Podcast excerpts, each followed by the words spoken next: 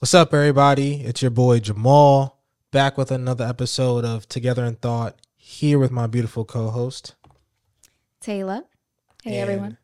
Thank you guys so much for uh, watching, listening. Um, the support that we've gotten from this podcast is very encouraging, um, especially for us trying like several different podcasts, uh, going through rebranding, trying this thing like several other times. But um, we don't want to get too low on negative con- con- comments, or we, we don't want to get too high on um, you guys praises but we just want to let you know that we we appreciate you guys and it's unfair to you guys that if we make content just to gain people so we're not but we're also not going to make content just to keep the people that we gain right we want to be um, authentic authentically ourselves we want to be the vessels that god created created us to be knowing that there's no specific way that he wants his message delivered. So it could be very blatant Jesus, Jesus, Jesus, or we can have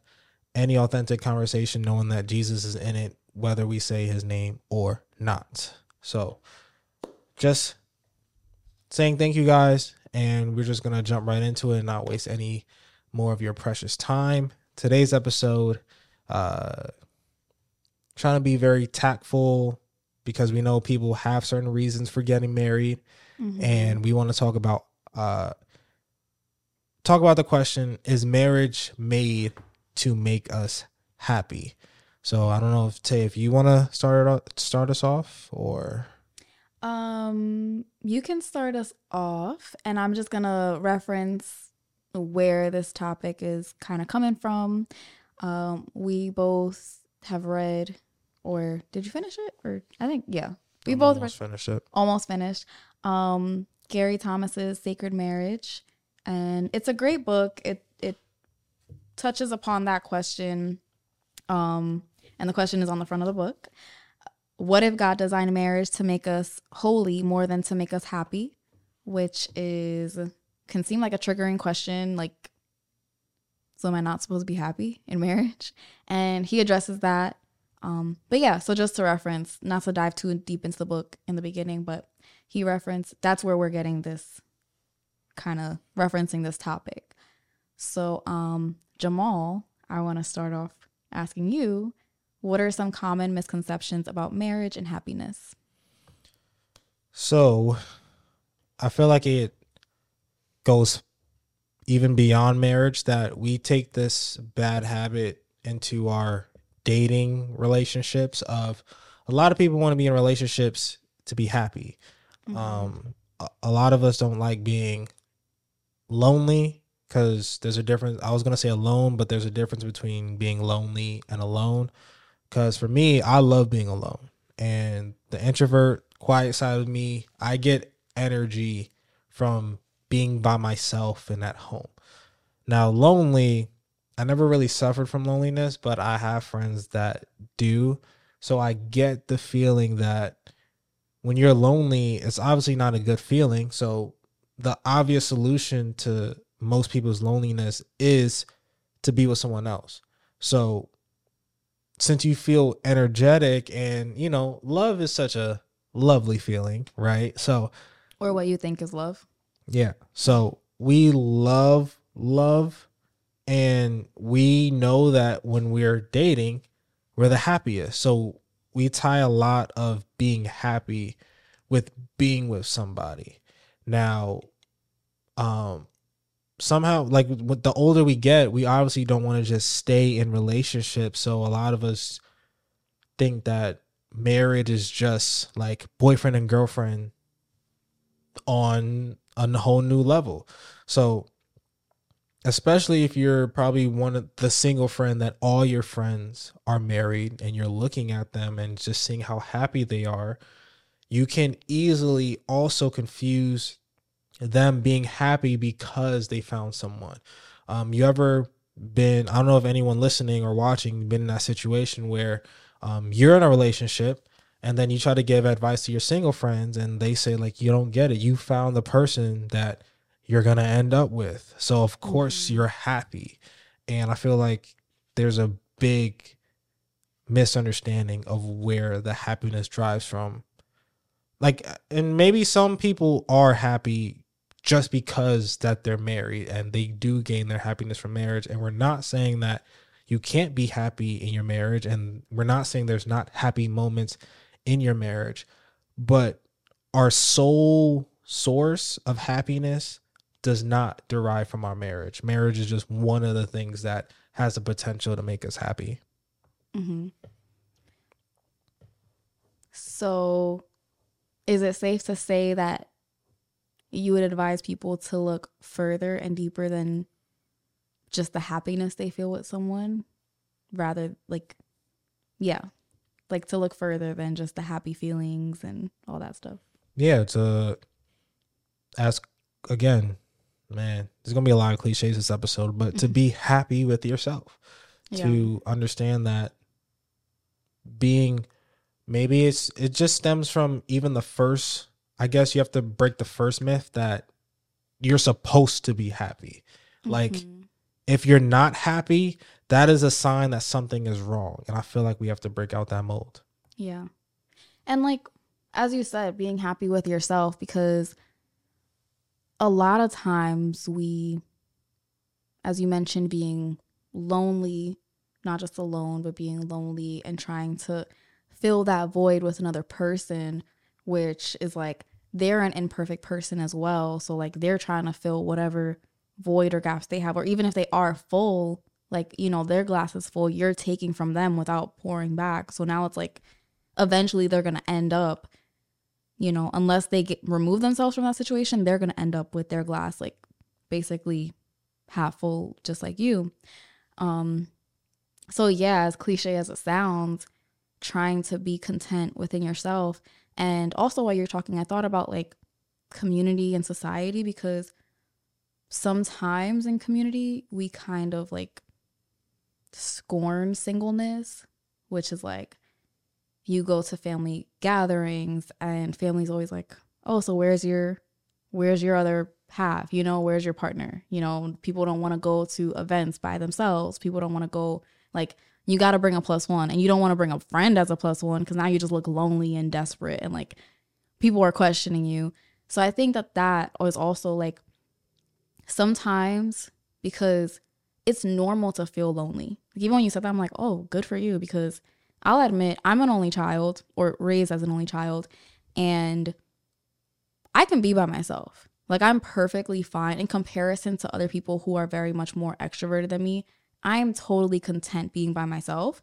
But there were a lot of times where even when I was younger, when I got into my teenage years, even now, like, no, well, not now, but there were a lot of times where I felt lonely, where I was like, I wish I at least had a sibling, you know, a twin or something where that I Yeah. can spend time with and stuff. So while romance, romantic relationships kind of like fill that attention, you know, like I, I told you the other day, like I think when I was younger, middle school, early high school, I liked the idea of liking someone rather than actually like, you know, like when you're young and childish. But I think a part of that was also wanting to be filled by just wanting to be around someone, not necessarily the romantic part of it. Um dang, I lost my train of Oh, okay, back to community. So I feel like if we kind of hone in on how it's normal to have that desire, it's normal to want to be around people, it's normal to feel lonely. Like God said it's not good for man to be alone. And I don't I don't think it just it was just in the context of a romantic like Eve, you know? Mhm. Because then everyone would and should be married. Then there should always be someone for everyone. Then Paul would not have been single all his life. You know, like I don't think that it's just in the context of marriage and romance, but it's not necessarily good for you to be alone all the time. So I think maybe if community helped nurture and foster togetherness more, we would have less lonely single people and just single people. And also the desire of marriage can also form like lonely feelings in a romantic way and that's that's also normal, but it wouldn't be so Mm. draining, I guess, if that makes sense. Yeah, that's good. That's you're saying basically that romantic relationships isn't the only cure to loneliness. like a good friend can cure loneliness basically Absolutely. Absolutely. Like even when people post, you know, there are friendship soulmates. Absolutely. Mhm. Like there are friendship well, I don't believe in soulmates, but you know what I mean? Like just the the idea that that love can be fostered in so many other ways. I've had friendships where I'm like, wow, I love you. I have friends I have friends like outside of just us and our marriage and I'm just like you are an amazing person and how can I lift you up more? And I've also been praying to like how can I be a better friend because I don't think that society always puts an emphasis on friendships and the true beauty of yeah, the true the, the true beauty of friendship in a in an organic, wholesome, and pure way. You know, because there's also that temptation of like, okay, well, I don't want to bring a friend, and then what if I feel like I don't want to say it, like where guys kind of want to protect their sexuality, so they don't want to be super like, I love you, like they don't want to say I love you, bro, because they don't want to come off gay if they're not gay, and then they don't want also other people questioning if they're gay because now it's like just more normalized and homosexuality. So it's like, I don't want people thinking I'm a lesbian. I don't want people thinking I'm gay. So people kind of shelter themselves more. But fostering real, true friendship outside of the sexual component in a wholesome and pure way. Yeah, you articulated that beautifully. Like I really enjoy that idea of like we there's so much emphasis on meant to be with my wife or my husband, but there's not enough talk of like, yo, my best friend was destined in my life. It's so much more on the romantic side that um it puts so much more of like making it more valuable to see like my friends like that, like my my really close friends that yo, I think again like like we said we don't believe in soulmates, but there's something ordained here in this relationship and you're like literally my best friend. Um Yeah. And I- it shows character. yeah. And it comes from I also think it comes from us feeling like the the whole idea of the other half, right? Like we try to unlearn certain vocabulary that sounds sweet and it sounds like so adorable, but we had to stop calling ourselves like each other's halves because well, we understand that it has to be two whole people coming into a Mhm. relationship, right? Like there's no, oh, you complete me, right? And that's because of that kind of language in our culture. A lot of people believe that since they don't have that person to complete them, they believe that they're incomplete.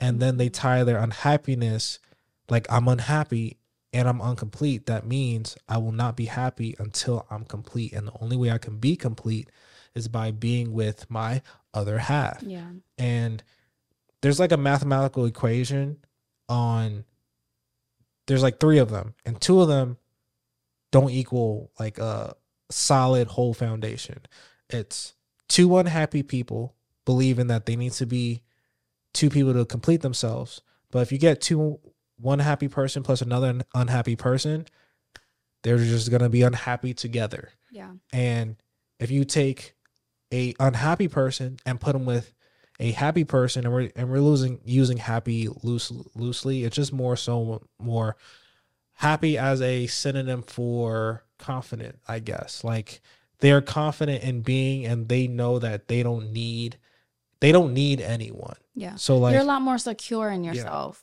You're- Yeah. So like if you take an unhappy person with a happy person, that unhappy person is gonna drain the happy person. The happy person is gonna feel like they have to always keep the leg up going. Yeah. And the only solution that seems fit is that it has to be two whole people. Like one plus one equals one. yeah. Like now you have two you you and your partner are both filling and taking from each other because Yeah. you guys obviously no one's 100% every day but when you have two people that are secure and confident in their wholeness then you can have a proper chemistry of when one is down the other lifts them up and and vice versa Yeah. And um I think a a substitute for the word happy in your that was that was well said, babe. And um to help with the happy uh, verbiage of it is more so like a secure and insecure person. Mhm. And I think sometimes with some words, we kind of take them way too personally, where it's like, I'm not insecure. Who you calling insecure? You Mhm. know? And even in our relationship, I remember when you would call me out on certain things and I would be like, what? Who you calling insecure? What are you talking about? Um, but there's so many different ways that you can be insecure. And it reminded me of the verse iron sharpened iron sharpens iron, which is like probably a totally different context. But it just makes me think of like two strong people are going to continue to strengthen up each other Mhm. and work together. And that doesn't mean that you're perfect, but a secure person is not perfect, but they have more of the foundational tools at their disposal. Mhm. Whereas an insecure person doesn't. They don't know how to communicate their feelings in a healthy way at sometimes. They don't know how to respond in a way that is non-accusatory. You know, they don't know how to um breathe and reflect, take a step back and um be alone. They don't know how to spend time with themselves. You know, maybe they need to stick to you all the time and when they're not, they have that um anxiety between them. You know what I mean? So those are the different ways that it's like someone who is more secure in themselves is not perfect. They may still mess up. They may still um have those tough feelings, but they know how to articulate it or they know how to say, you know what? I'm about to bug out. Let me just take a step back. Or when they do flip out, they know how to apologize. They know how to step up and say, you know what? This is not worth it. I messed up. You know, I'm sorry. Whereas the other person is maybe more toxic, maybe has to go out of their way to to complete, you know, do certain actions to get your attention that are harmful to themselves and to you. You know, that that's just one example, but Yeah. I, I think that's a better way of like because I don't I also don't want to give off the impression to people that you have to have all your ducks in a row. You have to um be happy all the time and in a relationship you're two whole people are just going to be happy all the time and pouring and pouring and and it's just this beautiful like it's not that it's that you are secure in yourself and you know how to communicate and when you don't know how to communicate you can say i don't know how to how to articulate this right now. I've never been through this. I've never you know had anxiety about a new job. So i'm freaking out. And i don't you know i'm i need some space right now or um maybe i didn't know i needed space so i flipped out on you and i'm sorry. Like that's you're still gonna have the problems. It's about how you tackle the problems whereas you're not kicking and screaming and the neighbors all hear you Mhm.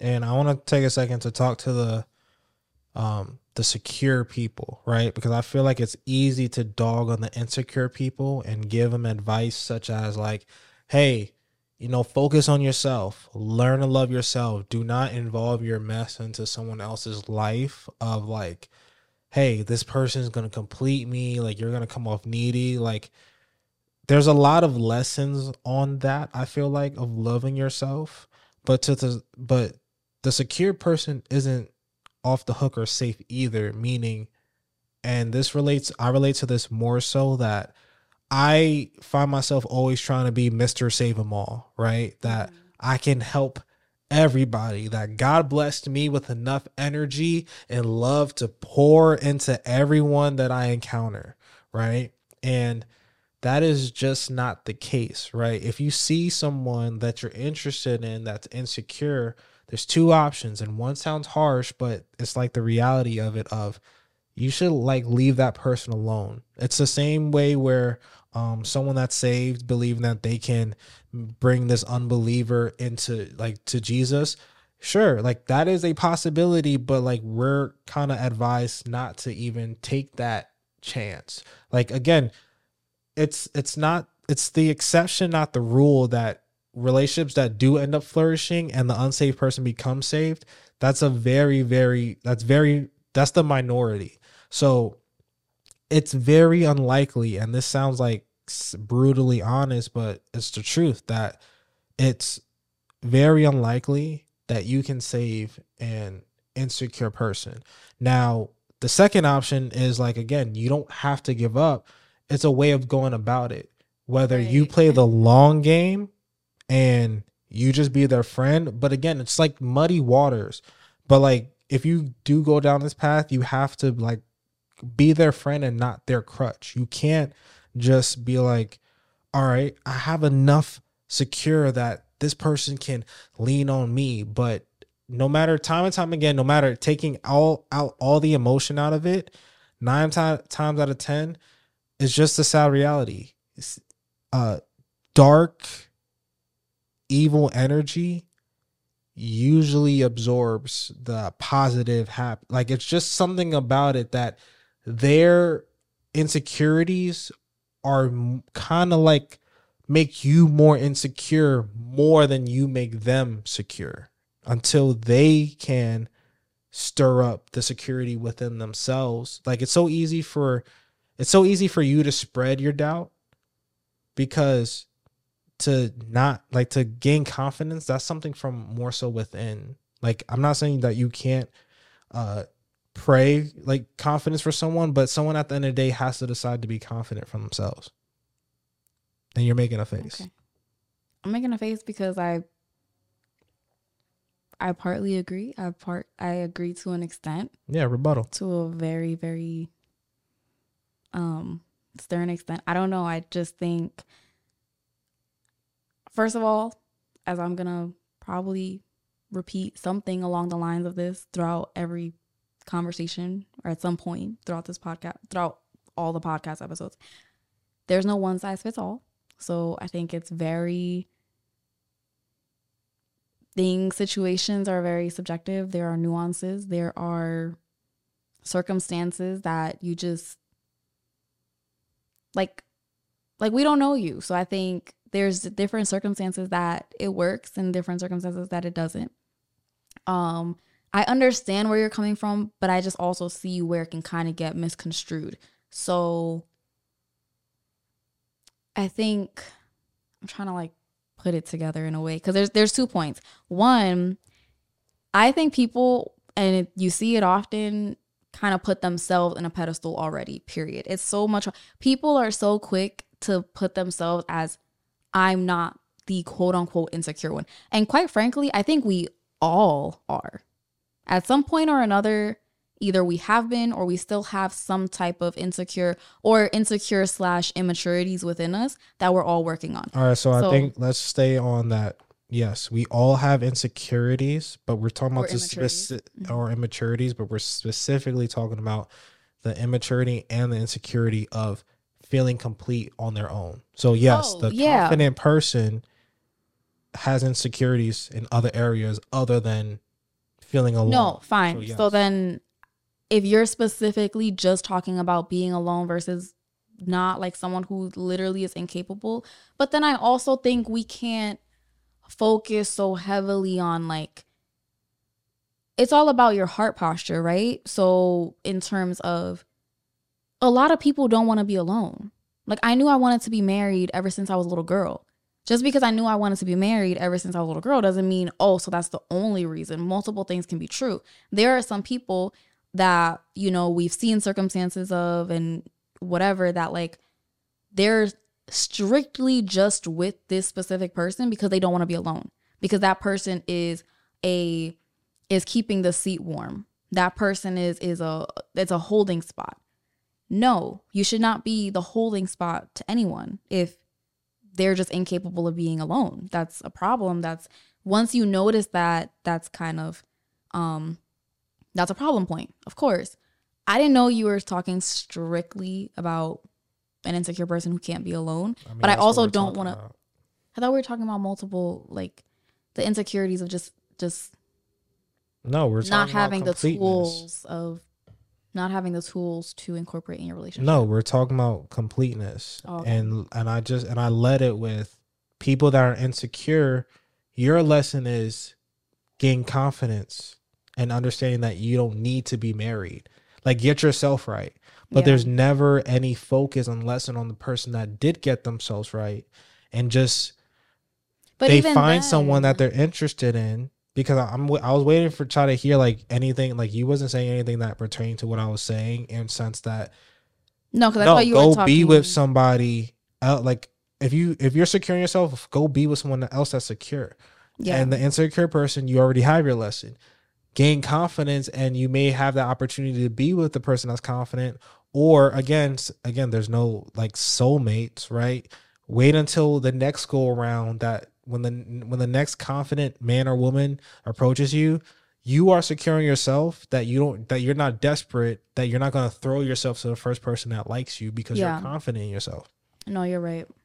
I didn't know that it was talking to that extreme. I thought because also I think wholeness can be kind of emphasized to the point where someone can question, well, how do I really know that I'm whole? Like, okay, yes, I know I don't have to be married, but I really want to be, you know? So I also want to talk to that person. Like, sometimes it's just not a one size fits all. I don't know. Maybe I'm not making sense. Sorry, y'all.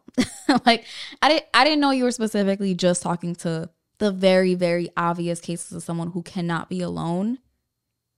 Um, because th- I think there's extremes. I think there's an ex- there's an extreme where there's someone who cannot be alone and they exhibit that, and you know who that person is probably in your life. But then there's the kind of middle ground, or there's this range where you're kind of more towards the confident side, but you do know you want to be with someone, and that's just it is what it is. Not that you'll be with anyone, but it's like no, but I want to be married, and then it goes into there's no the one. I'm I want to be married, so I'm gonna choose who I'm gonna be married to, and that's just that. I don't think there's a range. I think you know. And especially you only know from everything outside of romance and love that we talked about in previous relationships. Where are you in life? Your job, what are your goals, your own ambitions, getting to know yourself, right? So there are very much signs that again, we already discussed this. Yes, you don't have to be at the finish line, but you have to know that you're at least in the race, that you're in the middle of something. Okay, so like you just mentioned, you have a job, you have a this, you have a that. Yes. there were times where we were not con- we wouldn't have been considered whole on the external And standpoint before you continue that point, No, go we already mentioned that point. I told you before, if I went back, we would not have been dating. Until we I wouldn't have. So we already went to that point. so that's why i'm saying i think it's subjective i think that some things are not as clear cut cookie cutter as people think it is so we we already know this i'm just saying this to the audience so that it's not a very assumed thing that we're saying no if you see someone who doesn't have their stuff together then kick them to the curb move on to the next one get married to the next guy like but no one said that- that. So I'm just saying, because you said, oh, you could say let's stay friends, but in reality, like when does that work? You know, Yes, it's the same I'm thing like faith. a So I'm saying in terms of friendship and getting to know someone, sometimes, especially if you're both working on your own thing, sometimes the line the timing aligns in a way that it does make sense. Sometimes you don't have it together right away. I did not have it together. We wouldn't have had it together within up until the last few years. That means to a certain point, people shouldn't even be talking about dating, courting, and Yes, we talked about yes, they shouldn't be. But I'm just saying, I'm all right. Let's, let's No, so that's why I'm trying to say where you keep bringing up us, us, us, and I'm trying to tell you, yes, what we did, I will not follow our blueprint. And the whole point of hindsight and the whole point of lessons is this podcast. I didn't have this podcast. And when I mean this podcast, I mean the game that we're spinning from our mistakes that it's not to be assumed, which is why we're making an episode. Things that are assumed, people don't talk about because it's assumed. So No, I'm it's not, not to be assumed that it doesn't work. Is what I said. It's not to be No, assumed that it works so that it doesn't work. no you can assume the likelihood from countless of like there's a there's a whole blanket thing of especially being specific someone that's secure that's it's not the likelihood and your odds and probability of being with someone that's insecure not having no insecurities or security we're talking about someone that knows they don't have to be married and being with someone that's desperate to be married Oh, but not then we weren't in that position either. I know, So- but that's so. What? So oh, then know. So why then never you bring this mind. So then never mind. I I okay. As I said, I didn't know you were talking about just this very specifics of. Never mind. So just have to like moving to, on then because I was just I was talking about the people who would que- overly question themselves of the desire to get married. Let me Yeah, okay, then let me I'm- clarify I'm myself. you were You ve- did. It's yeah, fine. I'm that's segueing. it. All right, so it's over. That's I was just trying to I'm segue. yeah. Go ahead, segue. so I believe it's very possible that you can be happy and single, right? People think that hear all probably a sermon or again seeing their friends that everyone wants not everyone, but a majority of people want to be married. But I don't want to I don't think we should confuse wanting to be married. And again, when I say we don't need to be married, I'm not saying it's bad to have the desire. I have the desire um and I'm married but it's too but i can have the desire to be married but still have the understanding that this is not like my purpose in life that it's not going to break me that if i don't end up married i'm not going to feel worthless. And i feel like a lot of people tie their identity and their purpose on this earth with being married. And they believe that being single is unfulfilling that they can't live a fulfilling life. And it's hard trying to bring examples because like yes you have your nuns you have your monks you have the early writers of the bible that chose the life of singleness but i believe that god put that desire in their heart right and if you don't have the heart so I, i'm also don't want to get confused that if you don't have the heart desire because that is a supernatural gift right people think that marriage is the only gift, but singleness is a gift. There is a gift of singleness. And I believe that God will equip you to live the single life. Now, if that's not a desire in your heart to be single, then it's okay to lean on your desire to be married. But now, if you don't have the gift of singleness, now you have to lean on the gift of patience and understanding that God will fill that need too. You do not have to be in control of your life to an extent that you do not have to make sure that you do not leave this earth um single, that you do not die a single person. Like that's not up to you. You have to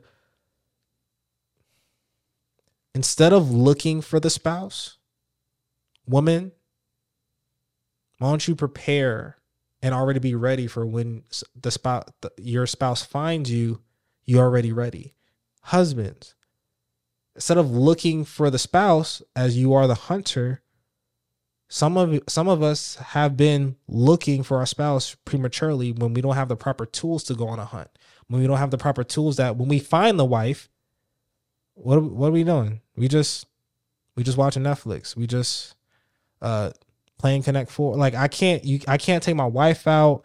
Um I can't get her things that she needs. Like that's why when we mention us, I will want to start over. So like start over and do a lot of redo a lot of things. Even though like yes, by the grace of God, we are where we are today. There's so much I would do different that I would I would prepare better.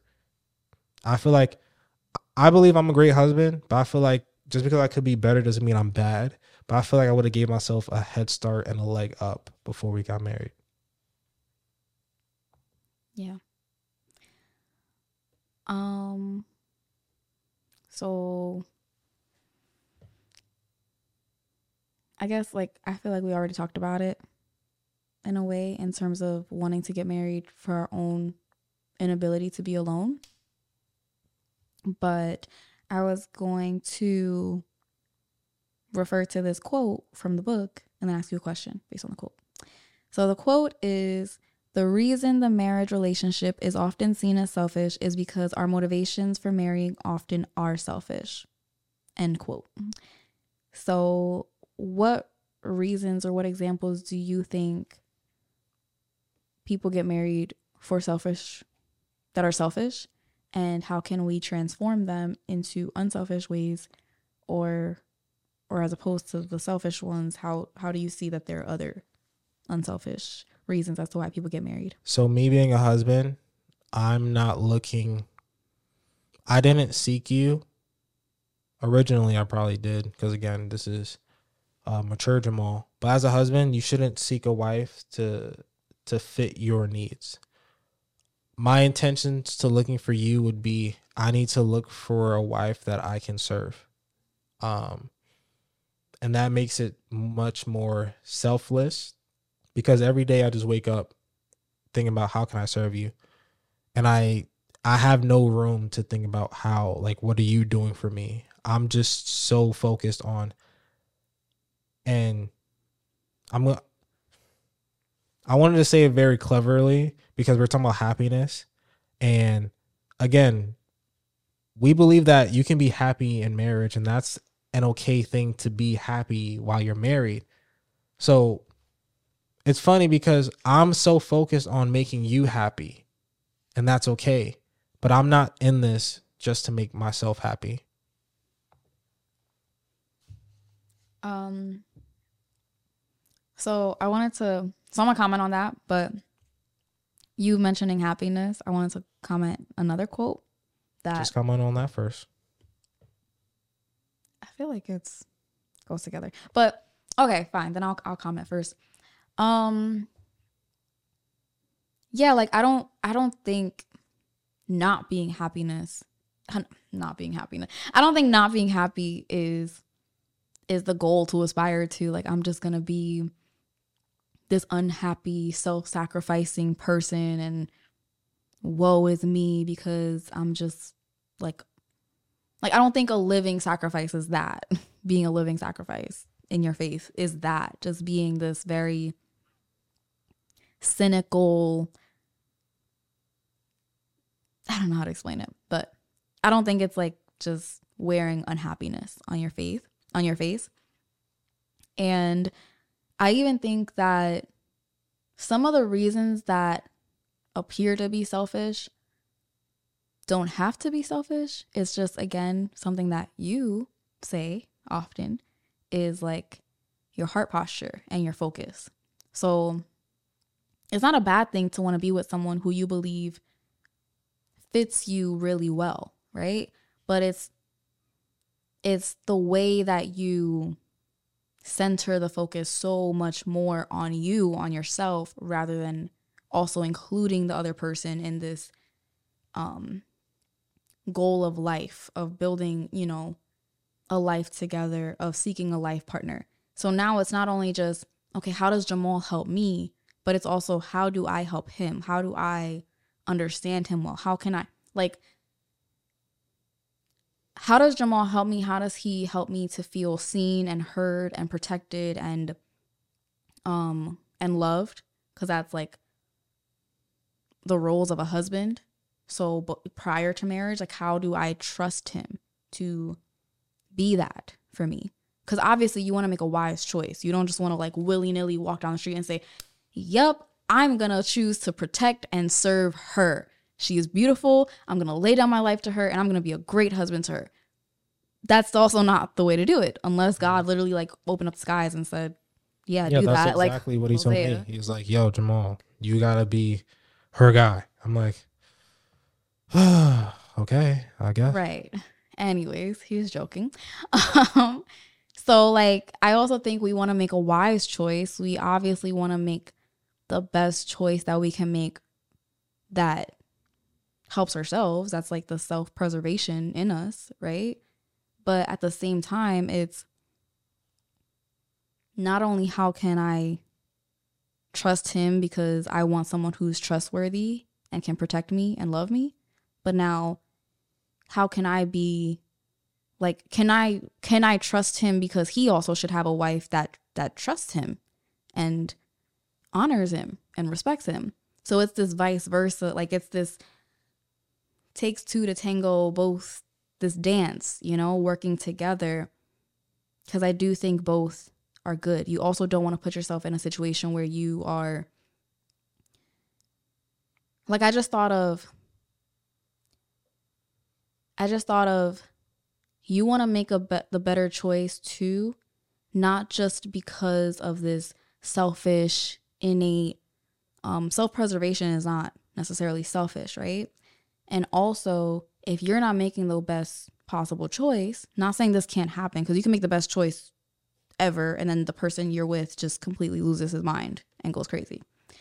But if you intentionally don't make a good choice, like you intentionally choose the guy that you know is not kind, is abusive in more ways than one, is um isolates you from your family. Like if you intentionally choose that guy that is just not good for you, how does that now affect your family? Mm-hmm. How does it affect your parents? How does that affect your mother? How does that affect your future children if you have any? How does that affect your grandchildren if you have any? You know what I mean? So now you're not only thinking of yourself. So I do think there's a part of us that needs to be self-preser self-preserving.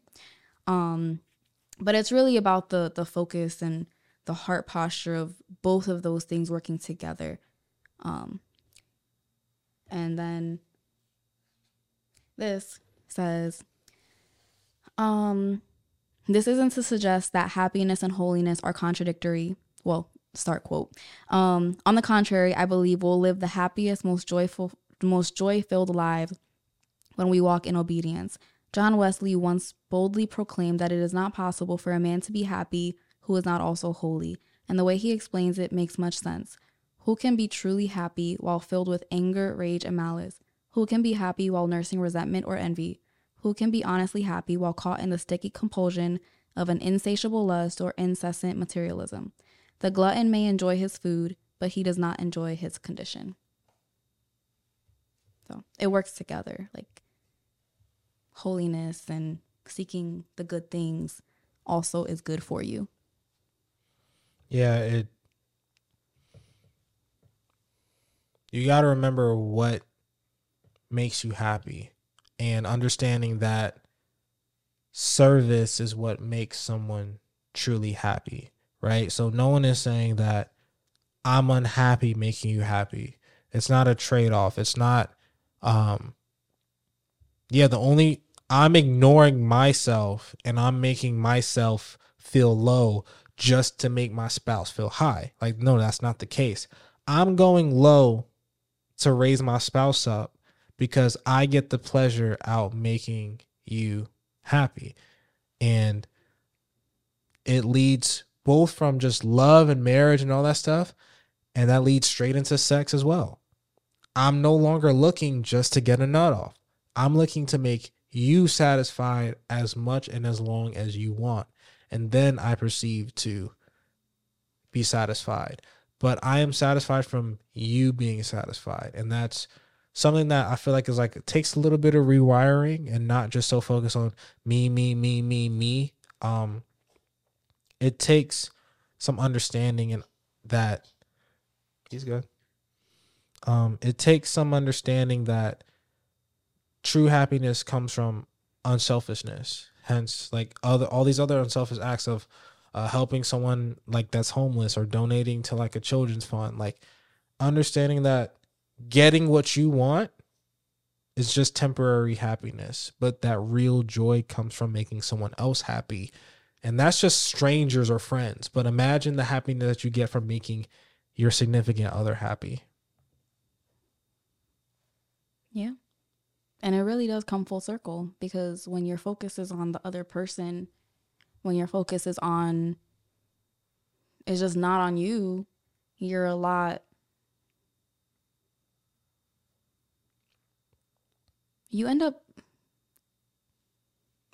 complaining less and seeing the glass half empty less because you're not really focused on your glass. You're focused on pouring into the other person's glass, which again, you still have to self preserve yourself and all that good stuff. But like, because I also don't think people should just take it as be a martyr and like be a, a what is it like a floor mat or something. Um, and that comes from the boundaries that you already set within yourself whether that was prior to your relationship, prior to marriage, or even if you're in a relationship in even if you are married and you're just now discovering what those boundaries are, I think once you develop those healthy um boundaries within yourself, at that point you're free to give and serve freely because you know you're not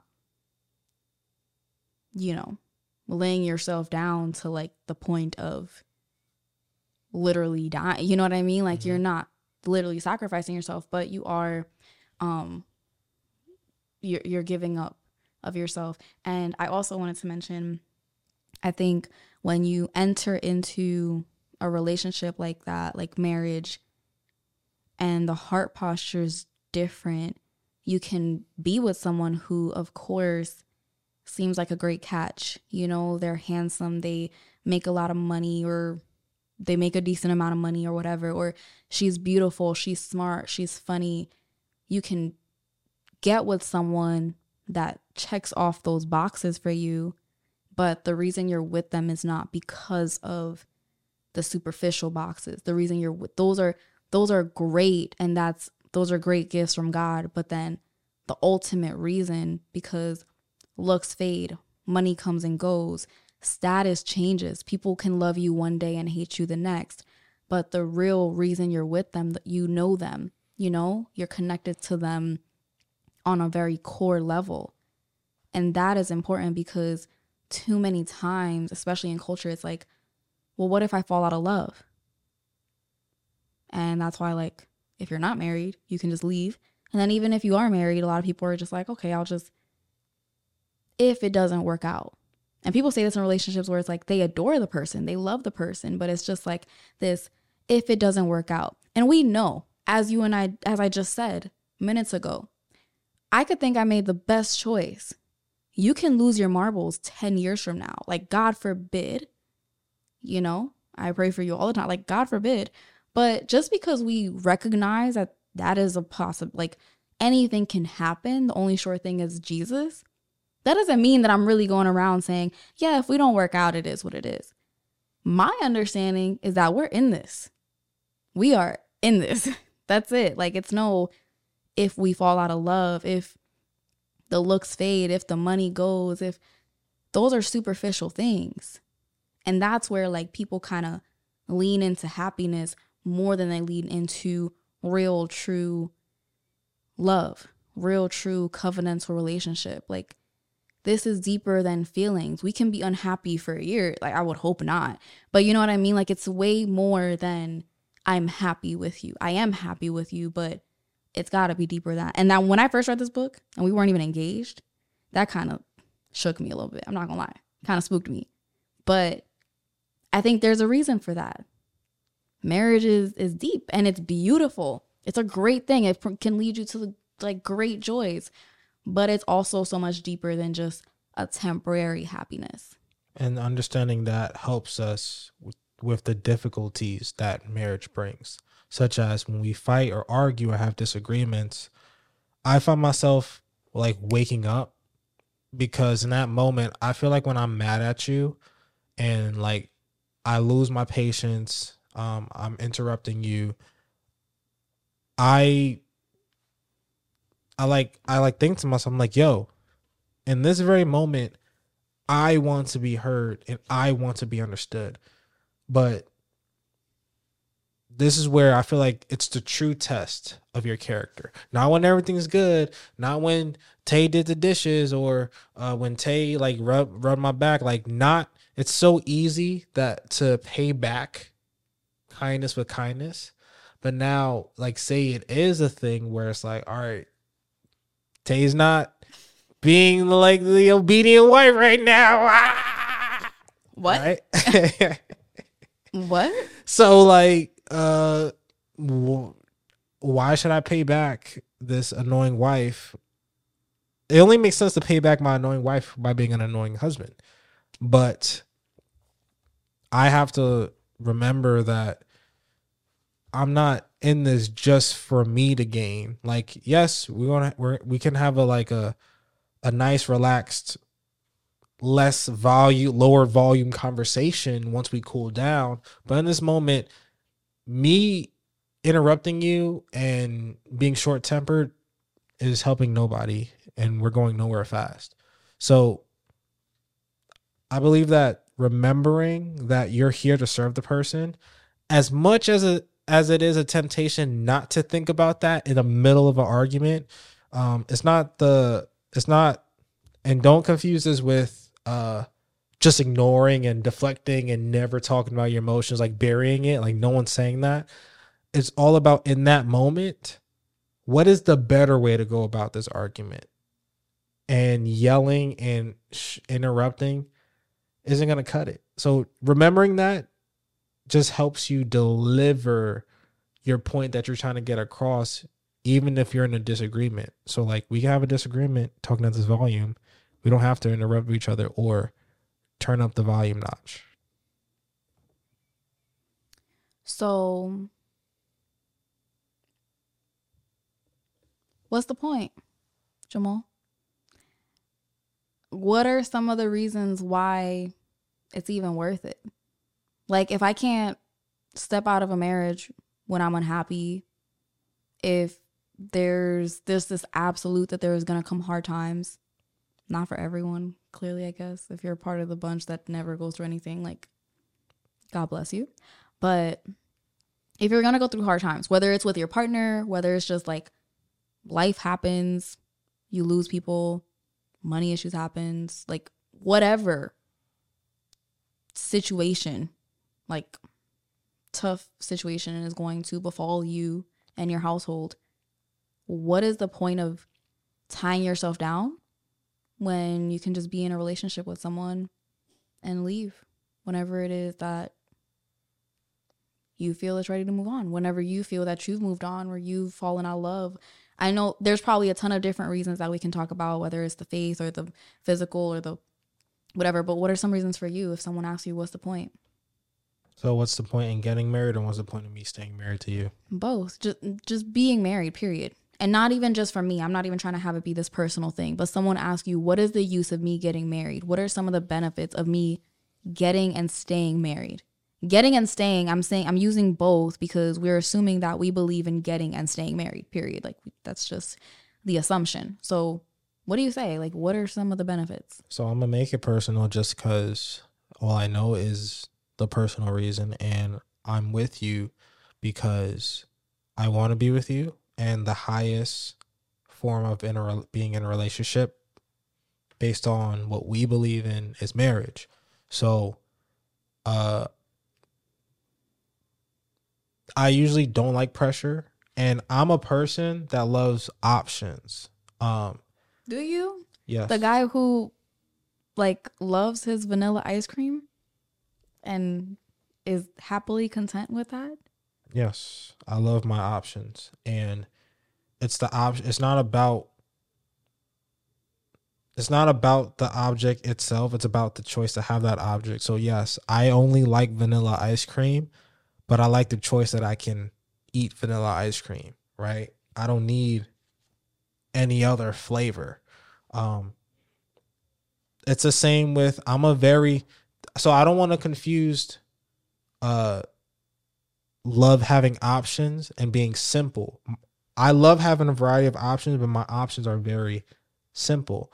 Hence, I'm striving to be an entrepreneur and eventually leave my job because I like the option to not go to that nine to five. That doesn't mean I'm not I'm gonna stop working, and that doesn't mean I'm gonna while out and do stupid stuff I'm not working. I just like the option to do certain things.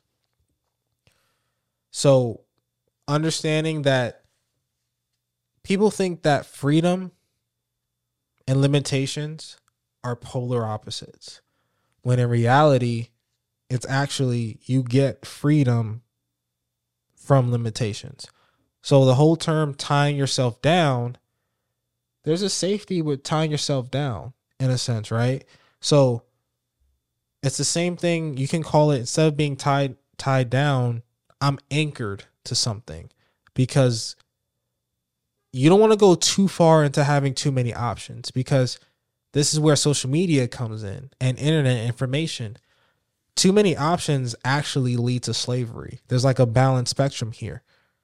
You can be restricted and have no options and have your options taken away or you can have so many options that you get analysis paralysis. That's why you have the subscription model of places like Netflix. We're going to give you a million movies just for you to be hooked on two shows. You have the option to watch all these movies, but we don't we don't understand that we don't have the capacity for all the all the options that we can imagine. So yes, as a man keeping it a buck, no God, no world. Yes, I would like to have the option to have sex with several other different women, right? Like all different shapes, size, and colors. But that's you not knowing how God designed you that I do not have the capacity for it. I can trick myself, hence why I was addicted to pornography, thinking that I can do this. Like sex, it's all about just pleasure and happiness and pleasuring myself. But that's how people can be feel depressed or unfulfilled because they are feeding themselves something that they don't have the capacity to hold.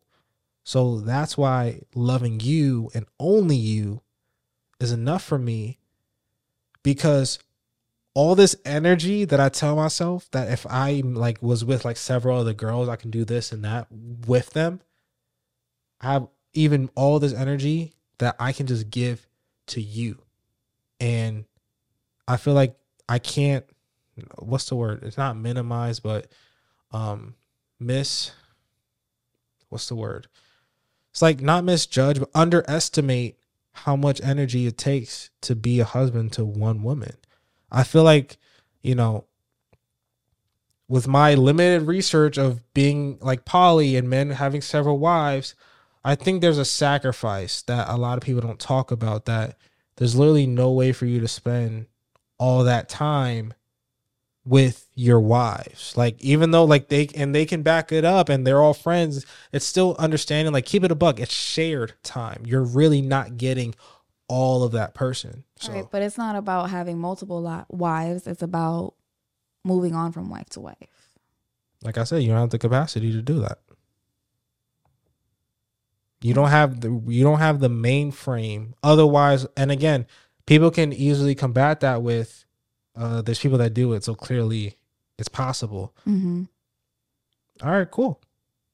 Just because you like forget if you want to take everything that I said and just if I if I can just take all that and put it into something more simpler instead of thinking like, "Oh, here's a counter argument for it." Just because you can do something doesn't mean you should. And I'm to just let that marinate. That and I'm to be fake deep with that one, right? Like, "Oh, wh- what the heck does that mean?" Hey, hey, just because you can do something doesn't mean you should. Now, I believe that there's a lot of spiritual consequences to certain actions, and I'm not the person that believes that. Um, I can't say any physical consequences will come upon you if you don't move the way that you were designed to move, because you have people that flourish in these systems. You have people that flourish having several wives cool but i don't dictate your out your external circumstances or your external uh, material like possessions as a sign that you made the right choice i believe there's something internally with us that we have to ignore to engage in certain activities and lifestyles The way that God made us, you mean? yeah Like ignore. like you have i feel like there's something innate in us that we like the concept that people say like i've buried this deep deep down in my subconscious and just living off the high of pleasure because there's something beautiful about commitment so back to limitation commitment scares a lot of people. Just keeping it Mhm. real that a lot of people don't it's it's scary. Mm-hmm. and that coming that's coming from someone that doesn't like pressure. Um someone that like i'm good at what i do but just don't put pressure on it and like let me cook. But like when my back's against the wall i don't fold but there's a huge temptation to fold. And just again by the grace of god that i didn't fold but i want to say i there was times of being so close of folding under pressure that I don't intentionally search for it because there's no guarantee that I will not fold. And that is honestly scary. So even here, and I tell you this all the time, and you ask that this question of um, Jamal, how do you not like it doesn't isn't it scary that we're capable of doing something terrible to each other? Like you literally could be sleeping with someone else. Like you could be. And I would like there's nothing like I don't put past I don't put nothing past anyone. And that can be such a terrible feeling that it's like, no, you want to believe that your per that your person can't do it. Mm-hmm. But I don't I don't fool myself with that. yeah. Now and not a, and I don't have, and the opposite of that isn't worrying. Like I'm not worrying if you are. I can say and I understand that you have the power. And I feel like it's the concept of high risk, high reward. And mm-hmm. that's where, like, you know, whether that be in investing and all this stuff, that you get such a high reward for the risk you take. This love wouldn't be as valuable if you did not have the option to either leave or cheat on me Yeah. because you have the power to destroy my heart literally that just make e- makes it even mean more that i gave you that power to do that Yeah. And to comment on that, I also want to like clarify that we've had these conversations where like I don't put anything past anyone and I feel like people could hear that and be like, "Oh my gosh, that sounds like such a non trusting situation." Because I would hear people say that and typically I hear it from a very cynical point of view where it's like I've been hurt so many times, so I don't trust anyone. I've been hurt so many times, so I don't, you know, anyone's capable of anything. And quite frankly, like I haven't been through a lot in terms of betrayal in comparison to what I've heard that other people have been through. I haven't. I haven't been through that much. It doesn't come from a cynical place, my reality of saying that. And I don't think you do either. Like, I don't think it comes from this place of like being hurt and scorned. Um, and I want to clarify that, like, while we believe that anybody is capable of anything, I don't believe that. I believe that you can. I don't believe that you will. And that's my mentality on yeah a lot of things. Like I believe just like I've heard a lot of different stories of, you know, man been having an you know, husband having an affair for 10 years and all this stuff. And the reality is like people can say, How do you know your husband can't do that? How do you know your husband wouldn't? I believe he can. I believe you can. You're a human being. I just don't believe you will.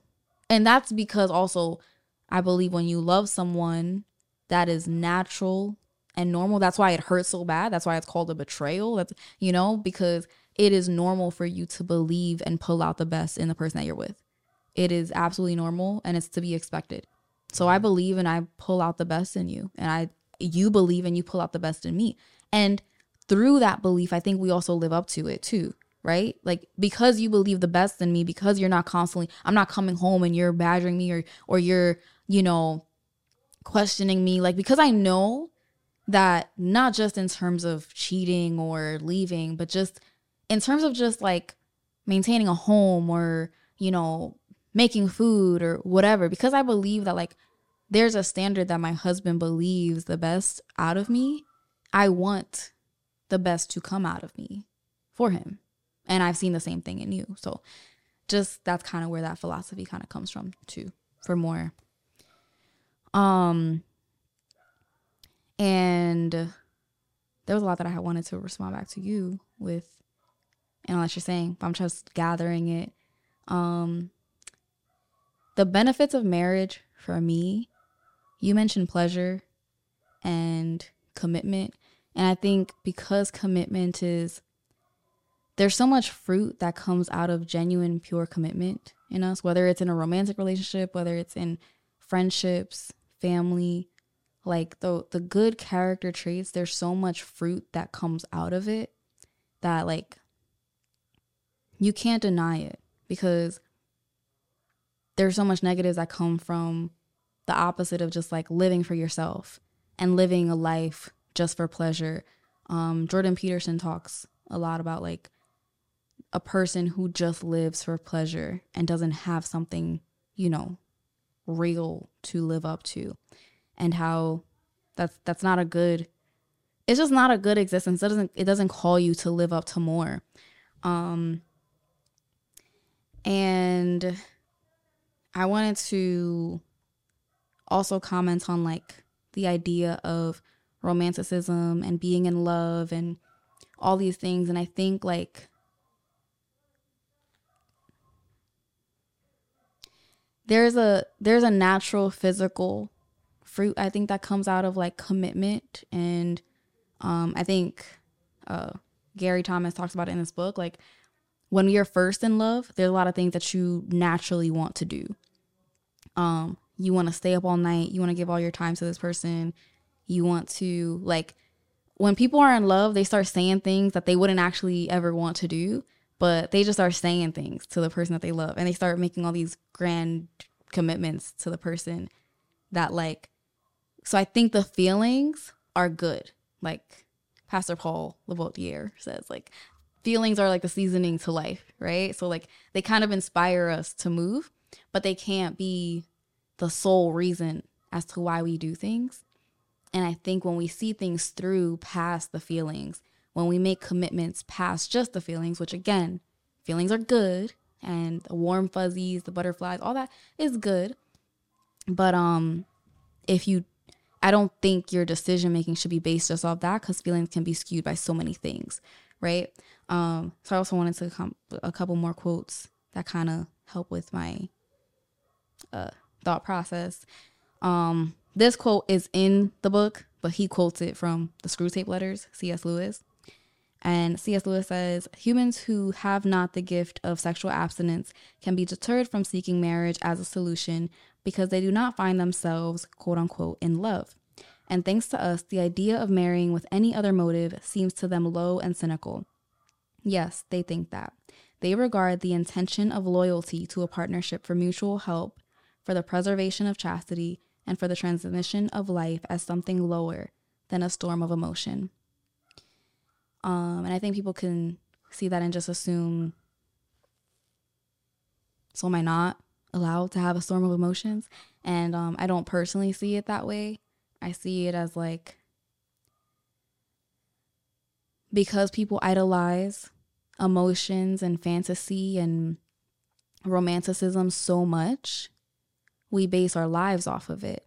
So anything else that seems deeper is actually that anything else that is deeper but seems lesser than your heightened emotions is just deemed automatically like it's just it takes the back it's on the back burner you know and now you have these emotions that are temporary but seem so much stronger and then you make a decision off of it and then it fades and then you have this decision whether that's that you married based on these crazy emotions but you ignored all these other things that like you know, all these other character traits or important factors, or you're married. And because this is talking about, like, I guess people who would rather not marry because they don't feel the wave of emotions, right? But I, I also see it because we're talking about staying married and the beauty of marriage, of like people who no longer feel the wave of emotions. And therefore they say their excuse of like, I fell out of love or we grew apart. We're two different people now. And they see the points of staying married as less than their wave of emotions. And that's also temporary. So now it's like you're making this huge decision to separate yourself from someone that you decided to join yourself to as one and now you're you're separating because of this this wave of emotion or lack thereof. And I connect it to my faith because there are times where I feel very heavily emotional when it comes to God. And there's times where I don't feel emotional. There's times where I don't feel emotional at all. I'm just like, I don't, I know you're real. I know, you know, I guess like that's, that's a gift that God gave me. Like I, I always believe that God is real, but there's times I don't feel anything. That doesn't stop my commitment. That doesn't stop God from being God just because I don't feel him. And it's, it's up and down, especially if you're a very emotional person It's very up or down. Or if you're not an emotional person, there's people who have doubted God because they feel like I'm not a very emotional person. I don't feel him like at all. So I don't understand what I'm supposed to do with that. Like life is not based off of just your emotions. And reality is not based off just your emotions. They're good, but it's it's the seasoning and we have to prioritize it as such. Yeah, and if we have an understanding of being whole, right? And understanding that God is the only entity that has the capabilities of completing that emptiness, not your spouse, that your spouse can be a vessel of that love, but ultimately your spouse is not responsible for your happiness. Now, let's keep it a buck and keep it tangible that yes, we are creatures of emotions. And like you said, the seasoning of life, there are ways that we have to understand how to find ways to make ourselves happy outside of our spouse. So like there's the obvious that, you know, take your spouse out to a date night or play um go out, um, play board games and all that stuff. But we have our own thing, uniqueness, because we're whole. we don't do everything together. Like I love that we do this podcast and this podcast brings me joy, but you know, I edit this podcast on my own. Like you draw, like you don't need my help to draw or paint and all that stuff. Uh, there's shows that you watch. There's shows that we watch together. There's there's movies that I specifically like. Right, I play video games with my guys. There's ways and outlets that, again, we understand that we don't want to confuse you feeling ashamed that you're unhappy that oh Tay said this and that and I'm supposed to be happy all the time and if I'm not serving if I don't get that same if I don't feel happy serving my spouse I'm an evil person like we're not saying none of that. Serving your spouse is is a skill and I say that just so that people don't feel like that's something that oh I'm just not that person. It can be learned. Mm-hmm. now again, you are gonna be air quote unhappy. But un, like Tay said, unhappy and move my emotion is not the way to go to make a permanent decision such as divorce. How can you how can you create an outlet for your unhappiness? Well, one, are you talking to your spouse? And then two, again, you may feel unhappy just because you're unhappy. You're unhappy. Sorry, I finished that because I was just thinking it. Like sometimes I'm just unhappy because I'm unhappy, and it has nothing to do with you. Sometimes I'm just like depressed for a moment. Yeah, and I feel like you find like you hid uh, you hid under this facade that again now that I'm married I'm complete, but since you just put a band-aid over the wound, you're gonna feel the effects of that wound, and now you're looking like, yo, I thought you were the answer but you're not. I gotta go. Or this is or, it. Yeah. This, this is all there is. I thought marriage was fairy tales every day. Just the, this is it. This is all you got to give me.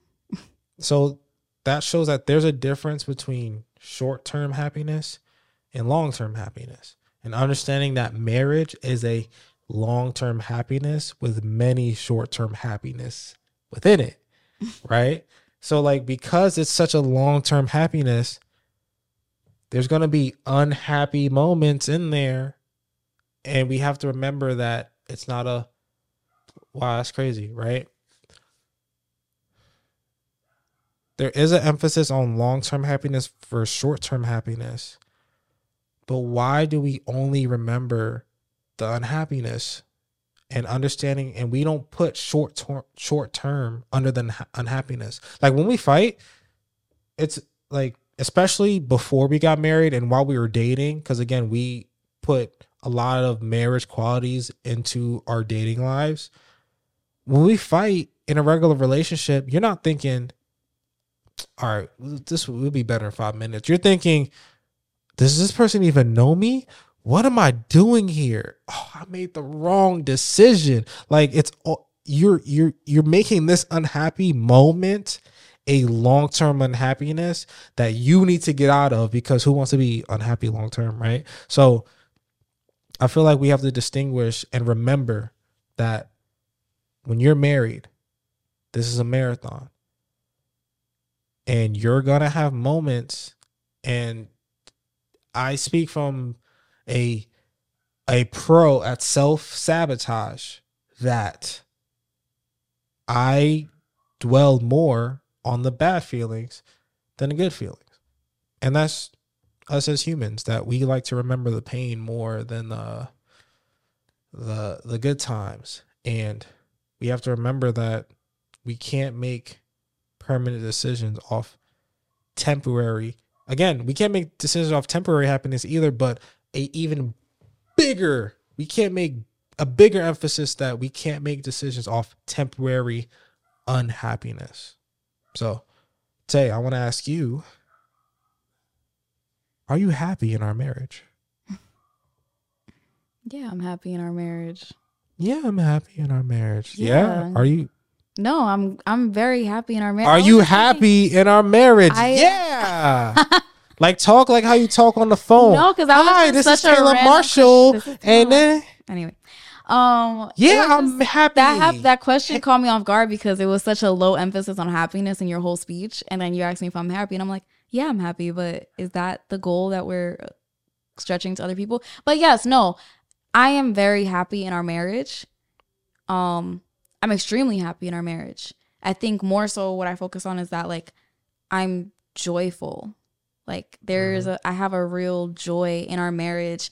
Um we have a lot of happy moments. We laugh a lot. Like I love our moments in our home where we laugh together, we smile together, we share memories together, we share dreams. Like I'm very happy and I'm very joyful.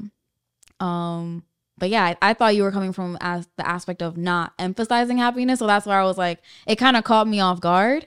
And also, again, just reminding people like sometimes I'm just, sometimes you as a person are going to be unhappy because you're unhappy from external circumstances. So there's been mm-hmm. times where I've been unhappy in the, what, six months we've been married.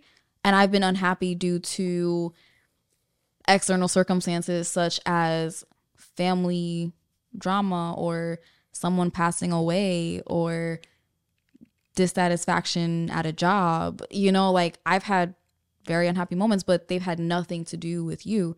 So, yeah. But am I happy with you? Very happy. I always have to give a long Jamal, are you happy in your marriage with me? Yo, I am ecstatic. like this is so perfect and it couldn't have gone better than any way that I imagined it because like yeah, I wanted to be somewhere hot. Like, yo, if we were married in Hawaii, Oh my but gosh, North yes. Carolina is good enough because it is summer and it's nice. Well, it's about to be summer, but it feels like summer. It's way warmer than New York. So I am extravagant, like feliz. I mean, right? So Oh my gosh. Jamal, you know what I think? I think your happiness is so much more like it you're you come off so much more excited. And I don't know if just our joy manifests itself differently in these six months of being married, but you're just so much more excited and energetic. And for me, I just feel like I'm so in a place of peace and happiness and contentment that it's like a that's why like it's a very smooth just I don't know. I feel like it's a Sunday morning or Sunday afternoon in a lot of times when I'm here home with you and Ryder. Because the thing is, marriage can be a source of your un- unhappiness, and we didn't really touch on, uh, like we said, the one shoe doesn't fit all. So, yes, are there marriages out there that are causing unhappiness? That your choice of a spouse wasn't the best one, um, but we believe that God still commands you to stick it out unless that other person decides, you know, to decide to end it. But you, um, for me, I just stopped caring being unhappy. And that sounds weird, but it it takes a lot of energy to be miserable. Like I you know how much easily- work like you know how much work I put into hating myself? It took a lot of work. like you think making yourself happy is a lot of work? Yo, I was that's why you sleep all the time when you're unhappy because you drain yourself being miserable. You're looking to be unhappy. Like yes, can external circumstances happen to you that make you unhappy? But guess what makes that worse? You tag teaming your spouse make you unhappy by making your own self yourself unhappy by blaming yourself, hating them, not looking for other outlets or outside of God himself that bring joy that whether that be like we said friends a community a dog that won't stop making noise while i'm trying to record my podcast Ryder anyway He's not so- even doing that. Why you gotta come for Ryder? He's over here playing with his little toy. He's over here just looking at you in admiration. Ryder are you happy He's mad happy. do you even understand the concept that i married your mom He is so happy. I think he understands. I really think he does. Meanwhile, he's like, huh? how how have you deal dealt with unhappiness unhappy moments in our relationship Mm. Talking to you. Um. Yeah, I think unhappy re- moments in our relationship. It's really just been us talking to each other Mhm. and choosing to be vulnerable instead of choosing to like isolate ourselves, which is sometimes can be very hard.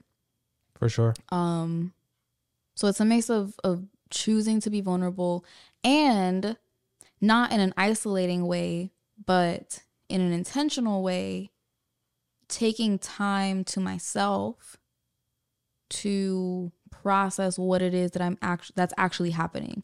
So I so processing my emotions in a way this can come off very analytical because I don't know if it's also noticeable in the podcast.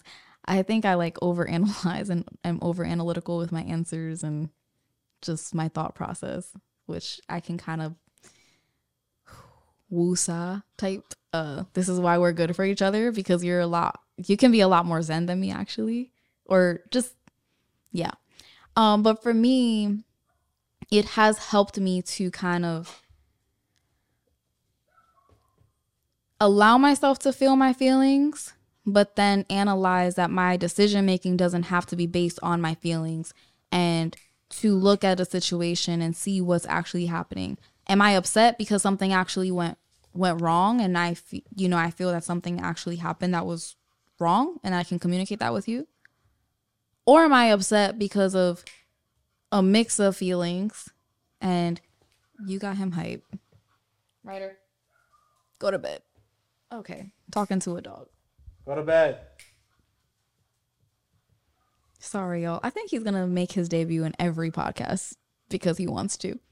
Um, but yeah, or am I just unhappy about something that is more like external factors that you're just caught up in the whirlwind about, and making that differentiation is is how I also think I've confronted those feelings with you because as if if it's about you, then I just communicate that Well, it can you. never be about me.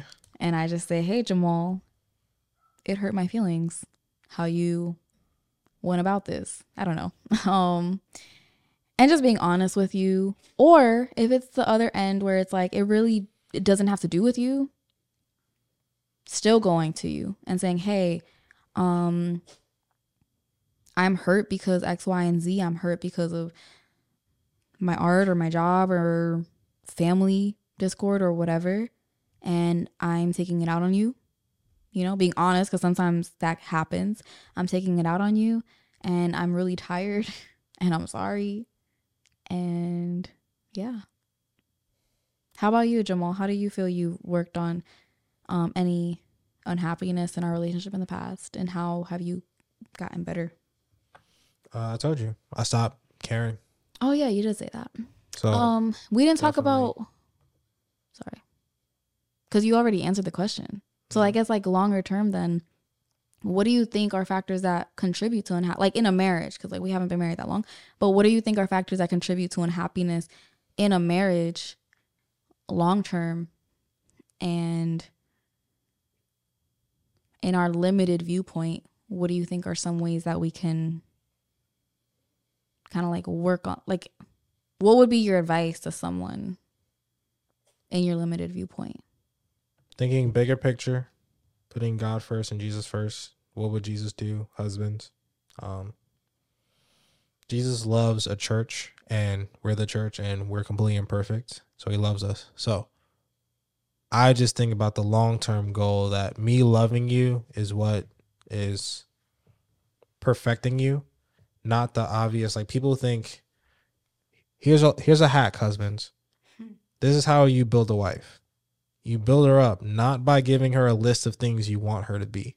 You build her up by loving her and building an environment for her to form into the woman that she wants to be. So, giving her the tools that she needs to become the woman that God wants her to be. You're supposed to help her. So, as long as I'm focused on that, it's a law of replacement. It's not about never be unhappy. You just, all you have to do, our, our brains can't multitask. So, I'm just too focused on loving you.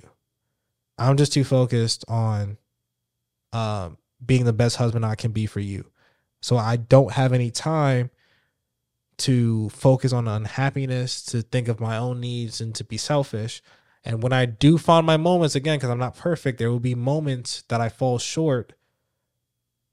I just have to remind myself and have key moments that I'm here to love you and love you all the time. So, um, I feel that. I definitely feel that. So just to let you know, it's it's um it's a good environment. It feels like a very safe environment to grow in as a wife from the wife's perspective um in this limited experience and viewpoint of marriage that we have. It is Shoot, it better be a great environment. I'm paying all this money to. That's not what I'm talking oh. about. I'm talking about six months in. It's not that long of a journey in marriage.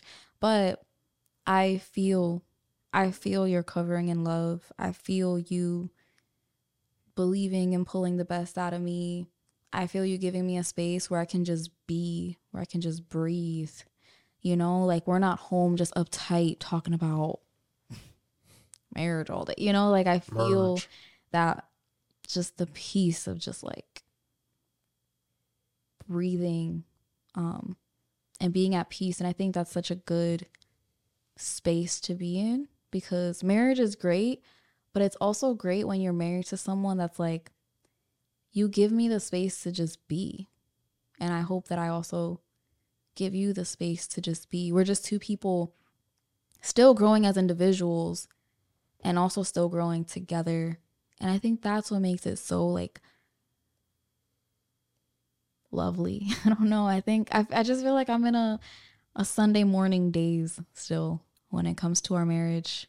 Um, not to sound super like perfection, you know, all everything is, but I I feel that like it's like a honeymoon Sunday morning days or Saturday morning lazy days where it's just like life is good right now. And even when it's hard, when we know it's gonna be hard, we're ready. We're ready to, you know, put our fist up and fight it out together, side by side, not fight each other. I hope that was obvious. No, your fist was pointing right at me. I meant. Anyways, any last words, Mr. Marshall? Thank you guys for listening to the to today's episode. We'll uh, feel free to comment below on this video or any one of our videos, like with prayer requests, especially uh, pertaining to your marriage. Uh, we love love, and um, I have a saying all the time when anyone asks me how my, how marriage is. I always say it's ten out of ten, and I highly recommend. So we believe that marriage is the greatest choice that two individuals can make towards uh, to be together forever. So uh signing off, this your boy Jamal. Tay. Peace out, y'all. Later.